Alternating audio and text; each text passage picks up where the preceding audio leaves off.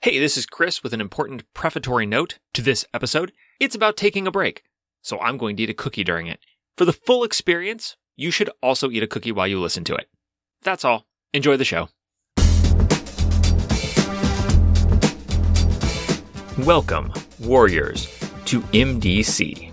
In this series, I'm examining every single goddamn page of the Secrets of Shadaloo supplement for the Street Fighter storytelling game, intent on uncovering the single biggest secret on each page. Every episode covers one page. Every episode is short. Secrets of Shadaloo was published in 1994 by White Wolf Game Studio. Today we're discussing page 51 of Secrets of Shadaloo. I'm eating a cookie because it's break time. I record these episodes in big, long stretches. And for the most part, because I care about your listening experience, I don't eat, for example, a cookie while I'm recording. But today, it's break time. We're in the section about Mriganka in this book. We're talking about all the various sights on the surface of Mriganka. And amid all the horrors of the evil Disneyland that is Mriganka, on this page, we get a little bit of respite. We get a little bit of recreation for the beleaguered employees of Shadaloo.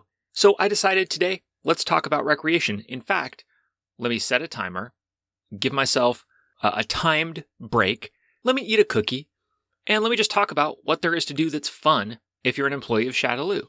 But first of all, let's ground ourselves a little in the pervasive evil of this place that we're taking a break from. Put yourself in the mindset.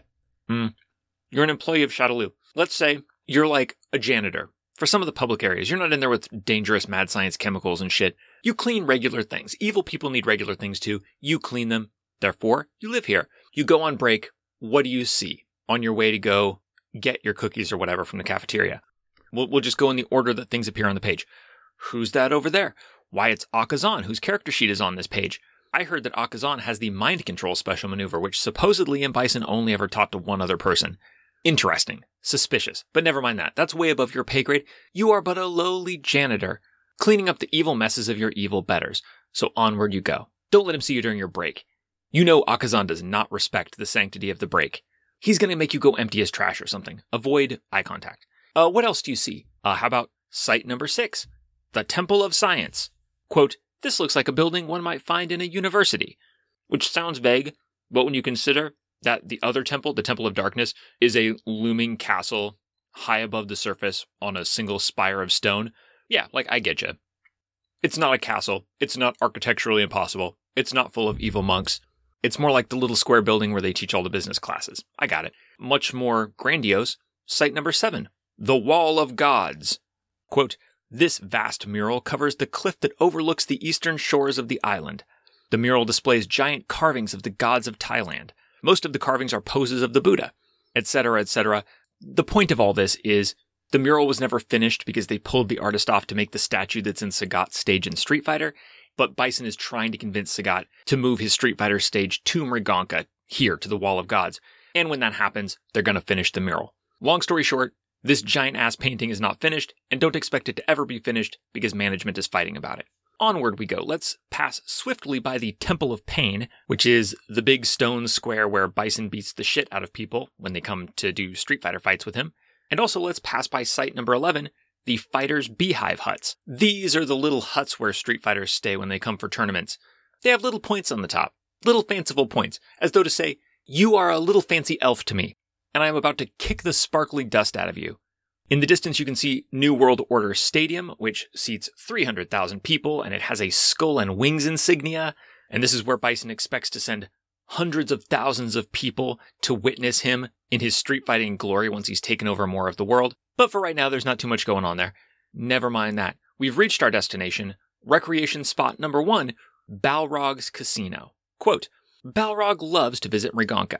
To entice him to visit occasionally, Shadaloo has financed a casino. All, quote, employees of Mriganka are paid their wages on plastic credit cards.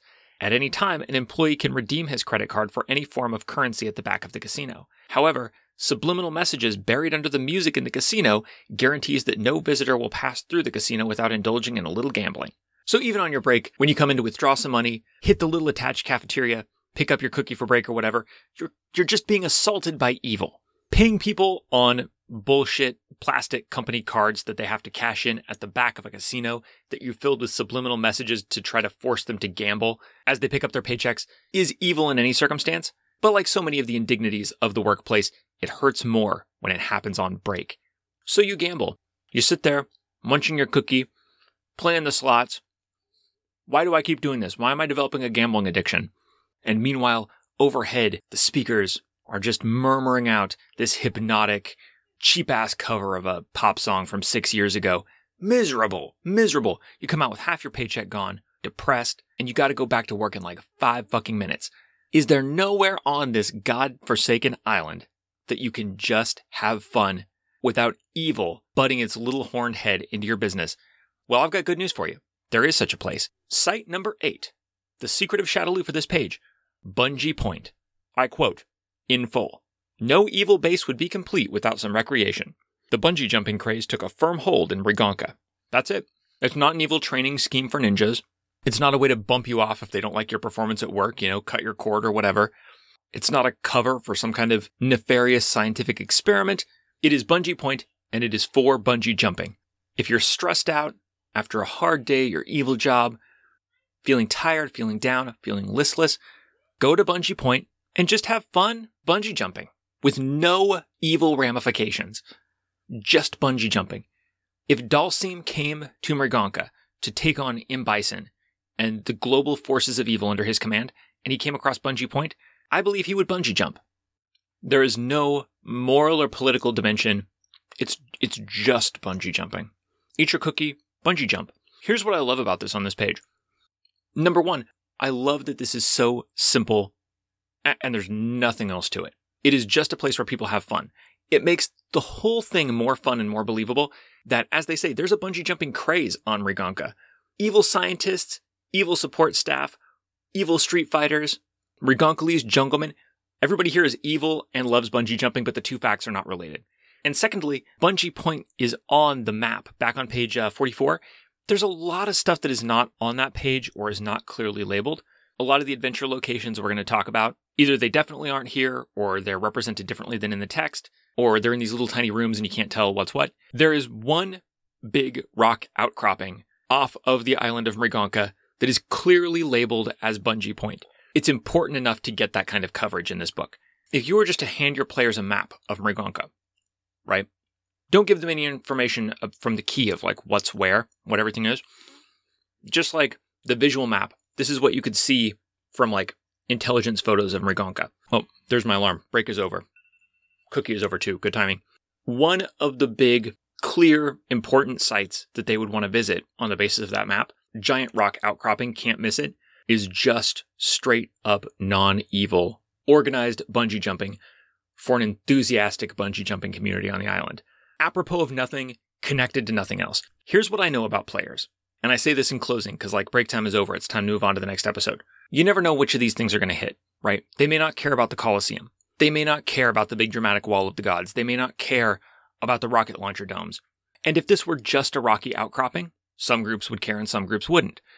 But a rocky outcropping with a bungee point for no reason, it's irresistible. Even if they don't jump, they will carefully consider whether they could jump, whether they dare to jump. So yeah, the secret of Shadaloo on this page, there's a place for bungee jumping in Mriganka, and it's real popular there. Just a great place for heroes and villains and player characters and lowly Shadaloo janitors alike to just relax for a few minutes and, you know, court death in a different way from literally every other location on Mriganka. I can see why it's popular. It seems like a nice break. But of course, all breaks must end, and this one is no exception. Thank you for indulging me. In this special cookie episode, a snack is going to make it a hell of a lot easier to get through the rest of this recording session. I hope you enjoyed your cookie too, assuming that you ate one and did not ignore the instructions of this podcast like some kind of anarchist. Join me next time when we wrap up the above ground portion of Mriganka with some Shadaloo employees whom you won't find much at Bungee Point, but who certainly have plenty of downtime on MDC.